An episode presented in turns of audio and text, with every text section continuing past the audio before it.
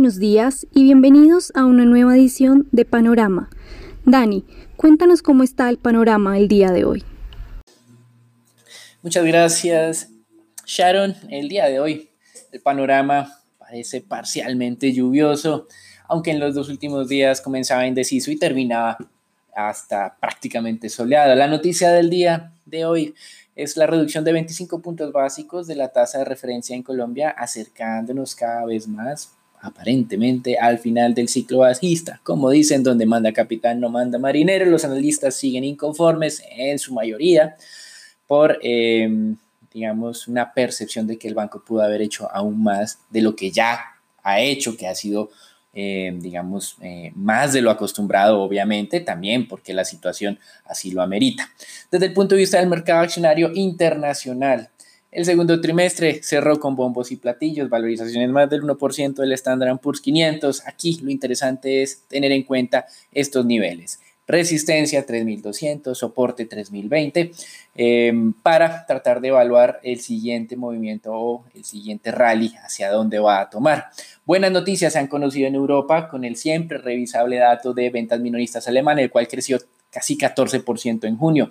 Más que este crecimiento de junio frente a mayo, lo que llama la atención es que el consumo de junio de este año superó el del año pasado. Parece que están pasando la página en Alemania, uno de los países que mejor han gestionado la crisis del COVID, muy diferente a lo que viene ocurriendo en los Estados Unidos. En Francia también el consumo creció mensualmente el 36.6%, pero frente al año pasado los niveles prepandemia siguen por debajo. Y el PMI alemán y el de la zona euro eh, fueron revisados en su versión definitiva del mes de junio al alza, pero recuerden que estos PMIs número uno son encuestas.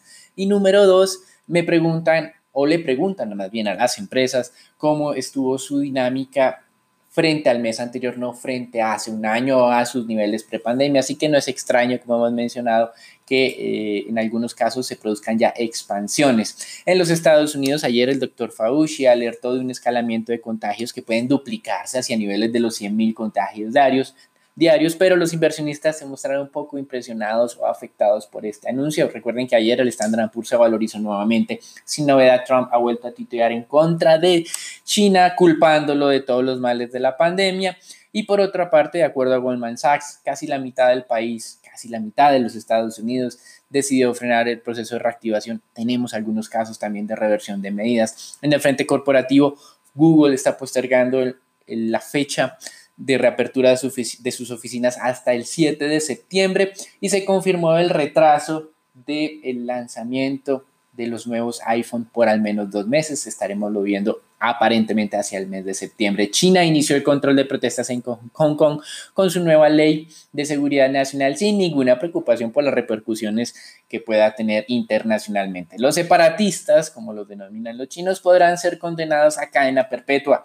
No tiene ningún sentido entonces que Hong Kong reciba un trato eh, especial por parte de los Estados Unidos si está bajo las mismas leyes de China y eso efectivamente es lo que está moviéndose ahora la Casa Blanca. En divisas, el dólar está estable frente a moneda reserva y, y de América Latina con respecto a lo que tuvimos el día de ayer.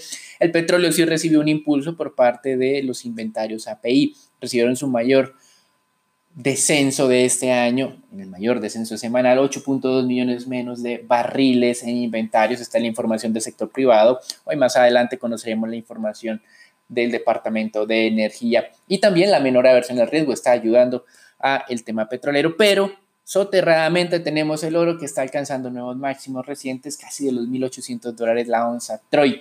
Con respecto a la renta fija. Hoy publicación de minutas de la última reunión de la Fed en la que los inversionistas buscarán más evidencia sobre los avances para imponer un control sobre las tasas de largo plazo en la curva de rendimientos. Parece que están olvidando sus apuestas de hace unas semanas de tasas de interés negativas. Aparentemente Powell ha sido muy claro en desestimar esta posibilidad, por lo menos para los Estados Unidos en este momento. Sin embargo, durante la última jornada hemos visto algo de incrementos en las tasas de descuento de tesoros a 10 años. Esta madrugada estaban en niveles del punto 68%, ayer estábamos al punto 64%. Con respecto al frente económico, hoy se ha dado a conocer cifras de generación de empleo privado en los Estados Unidos, la encuesta ADP, 2.37 millones de nuevos empleos en los Estados Unidos que sumados a los que se habían generado en el mes de mayo, totalizan 5.4 millones de empleos. Obviamente palidece esta cifra ante la pérdida del mes de abril de 19.4 millones de empleos perdidos en abril. Así que eh, la recuperación en algunos indicadores nos sugieren que eh, no está siendo tan rápida como eh, lo vienen esperando, aunque en Alemania tuvimos buenas sorpresas, en Estados Unidos el tema de empleo puede no ser muy, muy dinámico. Y debido al feriado que tenemos el día viernes en Estados Unidos, comienzan las celebraciones del Día de la Independencia, que es el sábado 4 de julio, pero desde el 3 de julio empieza la celebración. Se va a anticipar la cifra oficial de empleos al día de mañana. El mercado tiene una amplia dispersión que va desde 1.5 hasta 5 millones de empleos. El promedio está más cerca a los 3 millones, así que veremos el día de mañana las repercusiones. El Senado de Estados Unidos decidió extender hasta el 8 de agosto la posibilidad de tener beneficios o asistencia en temas de nóminas que vencieron el día de ayer como quedaron 130 de 670 billones de dólares aproximadamente este programa, conocido como el PPP. Entonces esto puede de alguna manera ayudar a que las cifras de empleo no se deterioren durante el mes de julio. El Banco Central de Suecia se unió al grupo de inversionistas de bonos corporativos, es un programa por cerca de 200 billones de coronas, esto es más o menos 21 billones de dólares, que extenderá hasta eh, junio de 2021 y finalmente en Perú la inflación está debilitando, se descendió más de lo anticipado en la lectura de junio al 1.6%. También unos elementos en el Congreso que está generando incomodidad en el gobierno, una ley eh, que afecta el negocio bancario. Eso es todo por el día de hoy. Los dejamos con Sharon, Daniela y Raúl para que nos cuenten más sobre el mercado de capitales colombiano y las posibles repercusiones de esta decisión del Banco de la República de un recorte de solo 25 puntos básicos. Bueno, gracias Daniel. Con respecto a Colombia, el día de ayer se va a conocer la tasa de desempleo. Esta se ubicó en 21.4% para mayo, registrando un nuevo máximo desde el 19.8% que se eh, tenía en abril. Esto principalmente por el regreso al mercado laboral de la población que había perdido su empleo en los meses anteriores, en marzo y abril, pero estaban clasificadas como inactivas al dejar sus trabajos y pasarse a otras actividades y no estar precisamente buscando trabajo. Esta nueva suma de desocupados fue lo que llevó al aumento de la tasa de desempleo, ya que estos se encontraron con una lenta demanda por trabajo desde las empresas. Bueno, sin embargo, gracias al levantamiento de las restricciones de algunas actividades desde finales de abril, la cantidad de ocupados se recuperó. Luego que cayeron 16.5 millones en abril, ahora la cantidad de ocupados en el país eh, repuntó hasta los 17.3 millones en mayo, donde el sector que lideró esta recuperación fue principalmente en la construcción. Finalmente, el director del TANE, Juan Daniel Oviedo, dio a conocer que ahora los reportes del mercado laboral serán cada 15 días para tener una fotografía más actualizada y detallada del impacto de la pandemia en la afectación de los puestos de trabajo en Colombia. Ayer también el DANE dio a conocer otras cifras. Eh, sobre la producción de cemento gris, esta cayó un 30.4% en mayo de 2020 con relación a mayo de 2019 y se despacharon 33% eh, menos de toneladas frente a mayo de 2019 aunque siguen siendo niveles de producción menores a los que se tenían en el 2019, podemos ver que en mayo se están recuperando estos niveles a los que se tenía en los primeros en el primer trimestre del año, esperando que así continúe esta recuperación y ya haya superado ese mínimo que se llegó en abril, dado el cierre de las actividades productivas. El día de ayer, con la presentación del marco fiscal, hablábamos de la importancia de las utilidades del Banco de la República para atender el gasto ocasionado por la pandemia. El día de ayer, el Banco de la República dio a conocer sus resultados del ejercicio con corte al 31 de mayo. De acuerdo con este, las utilidades llegaron a los 6.7 billones, creciendo un 76% anual, aunque todavía es menor de lo que se registró a final del año del 2019 con este resultado se sigue superando la meta que se había puesto para este año, que es arriba de los 6 billones, y está muy cerca de los 6.9 billones que tiene estipulado el marco fiscal de mediano plazo que presentó el gobierno. Y finalmente, el de ayer se conoció que la calificadora Moody's afirmó la nota crediticia de Colombia en lo que equivale a triple B con perspectiva estable. Con esta calificación, Moody's aún es la única calificadora que nos deja dos escalafones por encima de perder el grado de inversión, ya que calificadoras como S&P y Fitch nos tienen ya en el último escalafón a solo un paso de perder el grado de inversión, como hemos venido hablando en los últimos en los últimos días sobre esta posibilidad que calificadoras como Fitch ya han mencionado que es muy posible se dé en este año. Para Moody's es muy importante para mejoras en la calificación crediticia eh, factores como recuperar tasas de crecimiento cercanas a un potencial estimado de 3.5% debajo de lo que tiene planeado y proyectado el gobierno. También incrementar así los ingresos gubernamentales, lo que puede ser un reto dado las circunstancias actuales, fortalecer el marco de política fiscal y retornar a una senda de creciente y sostenida déficit fiscal y endeudamiento público superada la coyuntura actual. Esto sería todo por las noticias de Colombia. Eh, Raúl, eh, ¿qué nos cuenta sobre el mercado accionario? Muchas gracias, Dani, por parte del mercado accionario local. El Colcap el día de ayer no mostró mayores variaciones, sin embargo, el principal protagonista sigue siendo los muy bajos, volúmenes negociados. Tan solo se negociaron 40 mil millones de pesos, donde la acción más negociada volvió a ser Bancolombia con 10 mil millones. La más valorizada fue Canacol con un 5% y la más desvalorizada fue Grupo Éxito con un 2,9%. El día de hoy el Colcap podría desvalorizarse levemente, aunque esperamos que se mantenga estos bajos volúmenes en lo corrido de la semana posiblemente.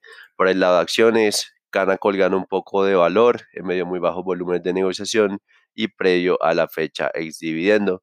Mantenemos las perspectivas positivas sobre la entidad. Cabe recordar que la naturaleza de su negocio es altamente defensivo, aunque podría corregir ese movimiento en las próximas jornadas, teniendo en cuenta el alto vida de spread. Por otra parte, ISA mantiene un destacable comportamiento, siendo de las más resilientes en lo corrido del año, principalmente impulsado y favorecido ante el core de su negocio. Cabe recordar que la mayor parte de sus ingresos son regulados teniendo en cuenta el transporte de energía eléctrica a lo largo de la región. Sin embargo, en la medida de que se incremente el rumor de una posible venta por parte del gobierno, esto podría generar mayores valorizaciones y acercarlas a los precios de los 20 mil pesos en la medida de que esos rumores empiecen como tal a materializar. Bueno, Dani, cuéntanos cómo amanece dólar el día de hoy. Muchas gracias, Raúl. Y en el dólar, el día de ayer bajo monto de negociación. Ya no estamos acostumbrando a mil millones diarios en el mercado colombiano, solo fueron 702 millones de dólares, cerró en 3.758. Tuvimos un soporte de 3.738 ayer, el mínimo fue 3.731, impensado en un momento en que la recuperación no estaba siendo tan fuerte en el mercado internacional y el petróleo pues no estaba avanzando. Hoy la, la sensación es diferente, el petróleo mm, se ha valorizado algo.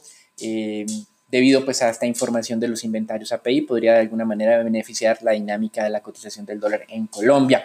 Los soportes para hoy entonces ya no será el 38, será el 35 el primero y el siguiente muy cerca de los 3.700, más exactamente el 3.703. Resistencias, la primera al, 3, al 3.767, la segunda 3.792. Eso es todo por ahora. Sharon, ¿qué está ocurriendo en el mercado de renta fija local?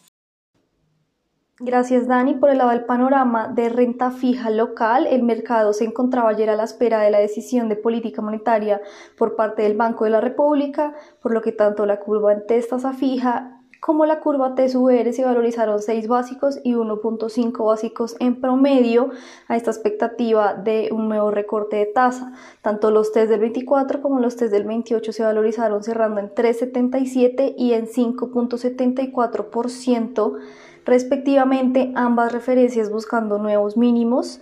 Por el lado de deuda corporativa, los niveles repuntaron un poco, se negoció casi el doble que la jornada del viernes, 775 millones a través del sistema transaccional y 829 mil millones por registro, con operaciones aún concentradas en tasa fija en plazos inferiores a tres años.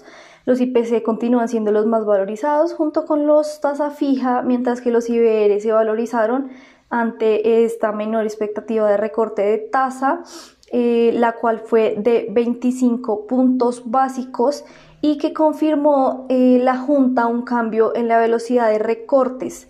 Eh, la tasa llegó con línea con lo esperado por nosotros hasta el 250, un nuevo mínimo histórico y aún nos mantenemos en nuestra posición de un 2% para fin de año con dos recortes adicionales de 25 básicos cada uno, por lo que podríamos esperar eh, aún valorizaciones adicionales, pero ya con un espacio muy reducido, ya que la mayoría de esto estaría descontado eh, ya, pero eh, aún podríamos ver aún algo más de espacio para valorizaciones en la curva test tasa fija. Además, para continuar reforzando la liquidez, la Junta del Banco de la República anunció que continuará con los repos con títulos de cartera y en las semanas en las que no se hagan estas operaciones empezarían a hacer repos con títulos de deuda pública a un año y a nueve meses. Además se continuarían con los non-delivery forward en dólares y se suspenderán los FX swaps dado a la baja demanda o a la demanda nula que tenían estas operaciones. Esto con el fin eh, de, como ya eh, les contaba, continuar dándole liquidez al sistema financiero. El día de hoy tenemos una nueva subasta en TES VR por 250 mil millones, que como ya les contaba en el podcast, el día de ayer aumentó el cupo en unos 60 mil millones eh, para esta referencia en TES-VR las subastas y para el día de hoy las referencias a subastas serán eh, abril del 29, febrero del 37 y junio del 49. También importante mencionar, como nos contaba ya Dani, em, que no veríamos mayores cambios en las tasas eh, por la confirmación de Moody's de ratificar la calificación y ratificar la perspectiva, eh, por lo que quedamos atentos a las declaraciones eh, de las otras dos calificadoras, especialmente de Fitch, que eh, sería la más relevante a tener en cuenta para ver cómo afectaría directamente al mercado y en sí a la perspectiva que tienen los inversionistas extranjeros hacia nuestro país. Gracias por escucharnos y no olvides conectarte a diario para conocer el panorama del mercado. Buen día y hasta la próxima.